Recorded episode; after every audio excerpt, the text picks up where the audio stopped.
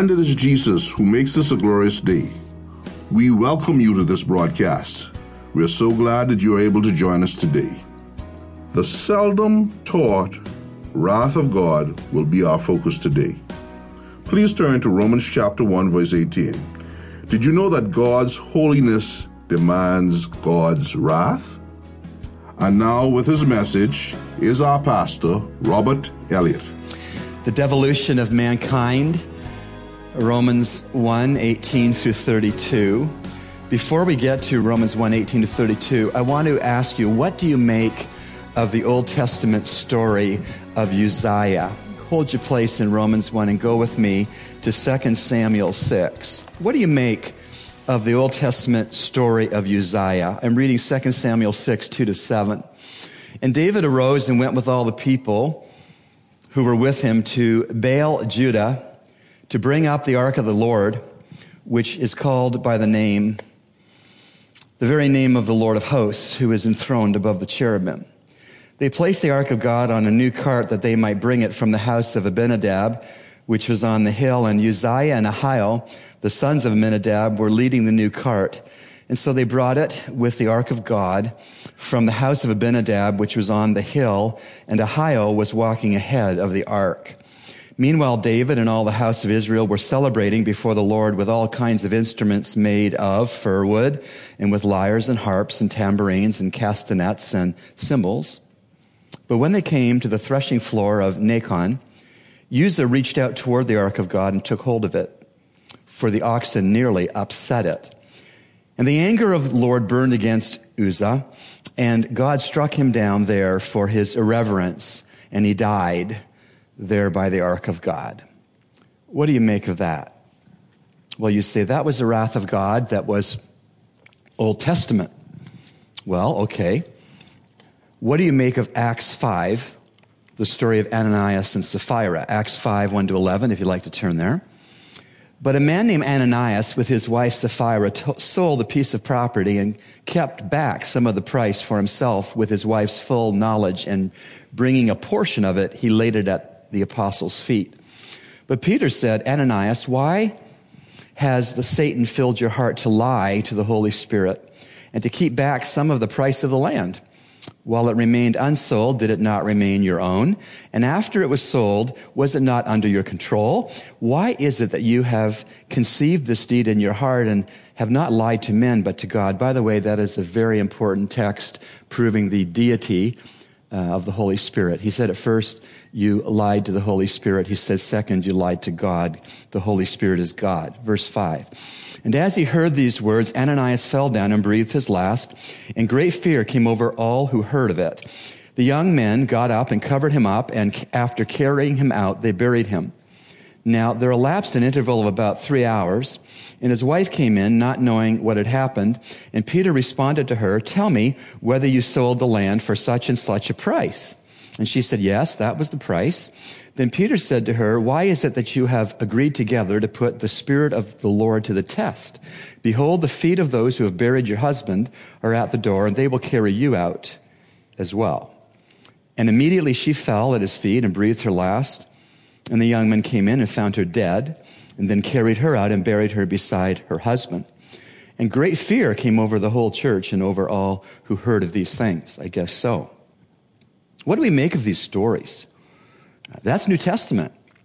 What do you make of the prophetic passage in Hebrews 10, 29 to 31? How much severe punishment do you think that he will deserve who has trampled under the foot of the Son of God and has regarded as unclean the blood of the covenant by which he was sanctified and has insulted the Spirit of grace? For we who know him, who said, Vengeance is mine, I will repay, and again the Lord will judge his people, it is a terrifying thing to fall into the hands of the living God. What do we make of these passages in 2 Samuel 6 and in Acts 5 and, and Hebrews 10? What do we make of these passages on the wrath of God? What do we understand about these? What do we need to think through about the wrath of God? What do you do with the promise of God's future wrath? You see, God's wrath is one of his perfect attributes. For God to be holy, he must have wrath against evil and sin. Wrath to holiness is like shadow to light. Wrath to holiness is like hearing to sound. Wrath to holiness is like falling to gravity. If you have true holiness, and God does, then you must have wrath against evil. And if you have real light, then you must have shadows that are cast by it. If you have genuine sounds, you must hear these sounds. And if you have gravity, then you must fall if you step off of a ladder. God's wrath, although minimized and ignored largely today in the Church of Jesus Christ, is part and parcel of who God is. God's wrath is part and parcel of who he is. Of course, the beauty of the gospel that we learned about in verses 16 and 17 of Romans 1 this morning, the beauty of the gospel is that God's just wrath for our sin has been totally absorbed by God's son on the cross. That is beautiful. That is mercy. That is grace. That is magnificent. The beauty of the gospel that the wrath that you deserve and that I deserve for our sins has been totally absorbed by Jesus Christ who had no sin on the cross. Of course, in sharp contrast, the terror of rejecting Christ until death is that the rejecter of him or uh, the rejecter of Christ he or she fully absorbs God's just wrath for his or her sin, both temporally on earth and everlastingly in hell. You see, sin has to be paid for. The justice of God, the holiness of God, and the wrath of God demand that sin be paid for. There's two ways it can be paid for. It can be paid for through Jesus Christ and you having him to be your substitute, or you pay for it yourself and eternally in conscious torment in hell. That's the fact. Now here's the thing. When it comes to God's wrath, there is both an already and there is a not yet. When it comes to God's wrath, as we sit here tonight, there is a sense in which God's wrath is not yet, and there is a sense that God's wrath is already. And Romans 1, 18 to 32 describe the already component of God's wrath against human sin. And you might be surprised about what God's wrath against sin actually looks like, how it operates in the here and now expression of God's wrath against sin. You may be surprised how he outworks his wrath now against rebels who sin. And so if you haven't turned back to Romans 1, I invite you to turn back to Romans 1 and beginning at verse 18. I want to read our entire passage before we look at it more closely. Romans 1, 18 to 32. Hear the word of God. For the wrath of God is revealed from heaven against all ungodliness and unrighteousness of men who suppress the truth in unrighteousness. Because that which is known about God is evident within them. For God made it evident to them. For since the creation of the world, his invisible attributes, his eternal power, and divine nature have been clearly seen, being understood through what has been made so that they are without excuse. For even though they knew God, they did not honor him as God or give thanks, but they became futile in their speculations and their foolish heart was darkened. Professing to be wise, they became fools and exchanged the glory of the incorruptible God for an image in the form of corruptible man and of birds and of four-footed animals and crawling creatures. Therefore, God gave them over in the lust of their hearts to impurity that their bodies might be dishonored among them.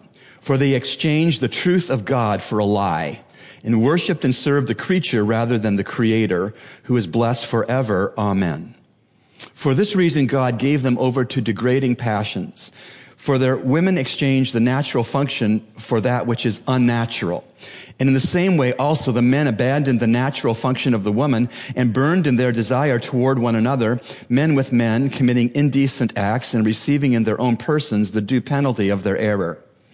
And just as they did not see fit to acknowledge God any longer, they, God gave them over to a depraved mind to do those things which are not proper, being filled with all unrighteousness, wickedness, greed, evil, full of envy, murder, strife, deceit, malice. They are gossips, slanderers, haters of God, insolent, arrogant, boastful, inventors of evil, disobedient to parents, without understanding, untrustworthy, unloving, unmerciful. And though they know the ordinance of God, that those who practice such things are worthy of death, they not only do the same, but they also give hearty approval to those who practice them. That is the already wrath of God as expressed by the scriptures. Thanks, Pastor Rob, for your message today. And now it's time for Youth Talk with Pastor Nicholas Rogers. Good morning. This is Pastor Nicholas in another edition of Youth Talk. And today we want to continue and, and, and, as we get ready to close this series on Sincerely God and looking at God's Word. And I want to ask you a question. Has the Bible ever felt overwhelming to you as you've read it? And the answer to that, probably for every one of us listening to this broadcast, we can say yes. Because when we look at God's Word, sometimes we think to ourselves that, you know, we don't understand it. Imagine this for a second that you are in school and you have this big project to do, and when the teacher tells you what it is, it seems overwhelming to think about. How am I going to accomplish this? What am I going to do? Well, sometimes when we read God's word, it is going to seem overwhelming for us. How are we going to live this way? What are we going to do? And the reality, as we think about that, that is what we should feel. Because it's not us who are living this life out, it is Christ who's living in us and through us the Holy Spirit in us who is helping us to live this life. And it's going to be overwhelming for us. But I want you to, as we look at God's word, as we think about what we, where we have been and what we've talked about, I want us to look at a particular passage in James chapter 1. And just to get the context on it, verse 19, it says this Know this, my beloved brothers, let every person be quick to hear and slow to speak, slow to anger, for the anger of man does not produce the righteousness of God. Therefore, put away all filthiness and rampant wickedness, and receive with meekness the implanted word, which is able to save your souls. If we look at that, it's starting at verse 19, and I'm sure that people listen to this and saying, boy, someone needs to hear this. We need to be quick to hear and slow to speak. Because we like to speak, but we need to hear. We need to understand that sometimes it's just best to just sit down and be quiet. As the Bible said, be still and know that I am God. Sometimes we need to just hear what people have to say to us. When we consider verse 20, it said this For the anger of man does not produce the righteousness of God. Therefore, put away all filthiness and rampant wickedness, and receive with meekness the implanted word of God, which is able to save souls.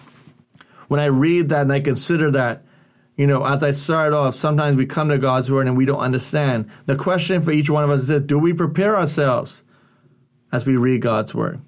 Or do we just do it out of habit and, you know, this is what I'm supposed to do, so I'm going to read this text and, you know, I don't try to prepare myself. But what does it say? Put away all filthiness and rampant wickedness. We need to understand that we need to prepare ourselves. We need to put away everything that is not God, put it away, and say, you know what? I want to receive the implanted word, which saves souls. You see, we need to understand, as the text is saying, that we have to prepare ourselves. We have to sit down again and say, God, I want you to work in and through me. I want your word to teach me. I want your word to show me areas in my life that I need to change. But we don't like to look at God's word because you know what happens? It shows us who we are. As we see in verse 22 of James chapter 1, it says this, But be doers of the word, and not hearers only, deceiving yourselves again, as we consider that and we we can, you know, go by how many times we come to a church service and we hear a sermon and we say, "Oh, I want to be different." Oh, that was a great sermon, but we do nothing about it. Or we read something in scripture and say, "Oh man, I need to apply that truth to my life," and we do again nothing about it. But what is it saying? Be doers of the word, not just hearers only. You see, we need to hear the word first but we need to do something about it. And I want to ask you this question what are you doing about it? when you hear God's word, when you listen to these broadcasts and you and you hear the scripture, what are you doing about it?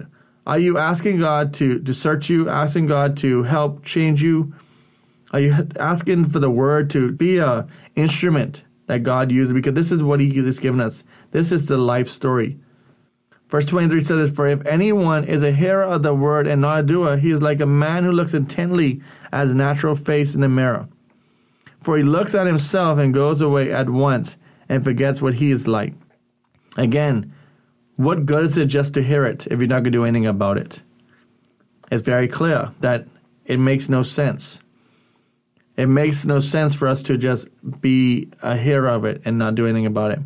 Verse 25 said, But the one who looks into the perfect law, the law of liberty, and per- perseveres, being no hearer who forgets, but a doer who acts, he will be blessed in his doing. Again, we are given this truth of what it is that we're supposed to do. We are to hear God's word, but we need to ask ourselves after hearing it, what are we going to do? You know, as we consider this text and we consider God's word and we consider what we've been looking at, I want us to look at a, a little method that can help us as we look at God's word, as we start off talking about how sometimes God's word is very hard for us to understand. And this is called the SOAP method. S O A P. And I think that as we look at this method, I think that if we look at ourselves, we can we can see so much. And the first thing as we think of the S in SOAP is scripture. You know, we need to look at God's word. We need to see what it says. We need to look at how we are to, you know, when we read it, that's the only way we can know what it says. Again, it's pretty straightforward just to read it. There's nothing hard about that. There's nothing hard about reading God's Word. And today, as we consider technology, you know, some may be listening to the broadcast say, well, I don't read it, but I have something that reads it to me. And that's another way of just sitting down and listening to Scripture. And there's nothing wrong with that. Now, I prefer sometimes to look at it, but there's nothing wrong with some people are better at hearing it, and it's no no different. But we need to hear it. But one advantage of when you do hear it, you know what you can do? You can hear it again. You can, you know, play it back. You know, I missed something. Let me play that back. And that's the advantage of sometimes with the audio Bible. But make sure that you are hearing what it says. You know, like I said, we want to look at this soap method, and, and our time is gone, but we want to pick up next week and start at the O of soap. And I want you, as we just looked at this morning as, as a portion, that we would be doers of the word and not hearers only. Because what good is it if you just hear something and do nothing about it? This is Pastor Nicholas in another edition of Youth Talk. And now, today's ministry spotlight. Good morning. I'm in the radio studio this morning with my friend, uh, Dr. Steve Lewis. Good morning, brother. Good morning. Dr. Lewis serves as the president of Rocky Mountain Bible College and Seminary located in snowy, beautiful Denver, Colorado. We're going to, yeah, that's right. We're going to talk this morning a bit about uh, Dr. Lewis's read on the state of the Church of the Lord Jesus Christ. By that I mean all born again believers of many different denominations. Uh, Dr. Lewis, what would you say you sense is going on in the world at large within the body and bride of Christ we call the church? Well, I think the church has uh, has survived millennia and more for for a lot of reasons that are not always known to us. And I think as we look at our world, uh, we see some places where the Word of God is flourishing. Now, we in the in the in the West have an, unbelievable access to biblical training and all these other things, but in large portions of the world they don't. And so, our our ministry and my the passion my wife and I have uh, with BEE World as a missionary as well is to see that biblical education gets spread throughout the world. Persecution is on the rise, not just from the state as we've had in the past, but also because of terrorism, because of ideologies. Uh, you know, thoughts have consequences. And so we have to be careful that we don't uh, attack people with what we believe, but be able to share with the gospel and with good biblical training so that they can be able to be equipped and be able to do the work of ministry that God has called them to do, no matter where they are. This is not a denominational issue, though everyone enjoys having their own denominations and their own groups that of which they identify with and so on. But as I shared this last weekend, we only have one race. It's the human race. We have different ethnicities, which we ought to be very uh, thankful for.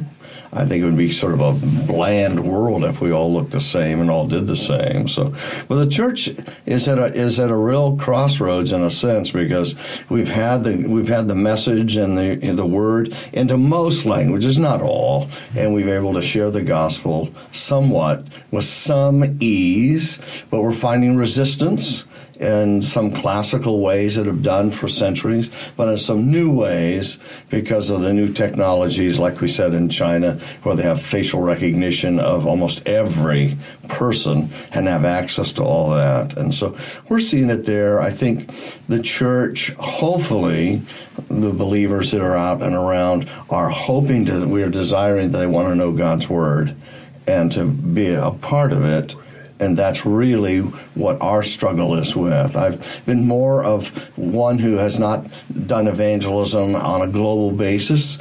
I've usually gone in after they have come to saving faith and want to be equipped and I've been doing the equipping in different varieties. I've done it through Campus Crusade when I was staff with them, and I've done it through local churches, and I've done it through uh, churches in other countries. But I've also done it most recently in the last five years with BEE World. So, uh, it, it, again, the, some of the hot spots, uh, Sub-Sahara Africa now is a target for Islam, and we have to be very careful when we go in, but it's also very flourishing because Christianity has been a part of a lot of uh, Eastern Africa and Western Africa, but Sub Sahara has been a target, and we're trying to build what's called a firewall. Uh, to kind of stop the spread of Islam that's coming down from the northern part into the sub-Saharan part in great numbers, and that's probably one of the largest threats and one of our largest largest targets of sharing and biblical training, uh, giving them the opportunity to learn the Word, to learn theology based upon the Word, and then more than that, to be able to disciple someone else. The material that we use and the the data that we bring together, that is the teacher, and we ask the, those that come along along to facilitate that stuff, that material, so that they're able to go through generations of this and see it spread more readily than trying to have everyone biblically trained individually at an institution. So it's been exciting to see. And I think our world is uh, far closer to one another than we thought before. You considered 40 years ago, you know, the world's population was about four and a half. Now it's seven and a half billion people. Billion with a B. With a B. So uh, when someone says you're just one in a million, it doesn't mean near what it used to. True. Um, one of the things we read about in the New Testament is that the Church of Jesus Christ, called the body and the bride of Christ, in 1 Timothy, it talks about it being the pillar and the support of the truth. And I wonder if you might want to speak to that uh, uh, from your understanding of the world. Well, what's really great is that God did not leave us without that which He wanted us to know. Yeah. And so, he, through revelation, I'm always amazed when when uh, people come to God's Word and say, well, you need some kind of new decoder way of looking at it. By the fact that it's called revelation, the whole revealing of God's truth, He want us to, wanted us to understand it. I think if, and when someone is literate or can understand in their language, having the Word of God presented to them, I believe the Holy Spirit will use that in a way that will allow them to learn it and hopefully and prayerfully it will impact them and make a change. There's, there's sometimes a difference, a disconnect between knowing stuff and actually living and applying it. And sometimes in the West, we've known so much and have done so little with it that it's uh, somewhat of a shame issue that we have to look at. So I think God's word needs to be understood. This is what He revealed to us. This is, and it shows all about mankind the good and the bad. Mm-hmm. I mean, mm-hmm. no literature that exists is as transparent as God's Word revealed to us in what we call the 66 books of the Bible. Yes, indeed. It tells us the bad things that these guys did, the good things that they did, but most of all, it tells us what God's truth is. We don't have to guess at it. It's not hidden in some hidden code or language. It really is revealed to us as we look at it. And that's a great thing to know. It sure is. And uh, I've been known to say that uh, a church can never overemphasize the Bible. And a church can never overemphasize, of course, the Lord Jesus Christ. And so, if you're listening this morning and you uh, maybe are between churches or you don't go to church, uh, one of the most important things that you can figure out as to where to go to church is what place they give to the Bible in their services Amen. and in their ministries, and what what place do they give the Lord Jesus Christ in, in their own lives and the life of the church? So this is all good. Um, we're on the victory side. Uh, Jesus said, I will build my church, and the gates of Hades will not prevail against it. So we're on the winning side, and we stand in the wake of the Lord Jesus Christ. Victory's won on the cross and by the resurrection. So I encourage you, listener, that you would take heart that you're on the winning side and that uh, you're part of a cause that God says cannot fail. And so I'd like to pray just in light of these things. Heavenly Father, we thank you that the church is not limited to a certain denomination or to a certain geographic region in the world or to a certain walk of life for Christians to have. We thank you for the beauty and the diversity of the Church of Jesus Christ. We thank you, Lord, that those of our brothers and sisters in parts of your world that are suffering, that they find their uh, sufficient comfort and strength in your word and in the person of the Holy Spirit. And we pray for those of us who have been afforded uh, peace and relative ease in our Christian lives, that we would not take that for granted and that we would be open handed to give what we can to assist our brothers and sisters who are in difficult straits. Lord, uh, thank you for being the head of the church and the Savior of the body. And we pray in your name, Lord Jesus. Amen. You've been listening to Echoes of Calvary, a radio ministry of Calvary Bible Church, Nassau, Bahamas. Today, our worship service begins at 10:30 a.m. in the sanctuary located at 62 Collins Avenue. We invite you to join us. Feel free to write us at eocradio at gmail.com. That's eocradio at gmail.com or write us at P.O. Box N1684, Nassau, Bahamas. And remember, everyone needs a Savior.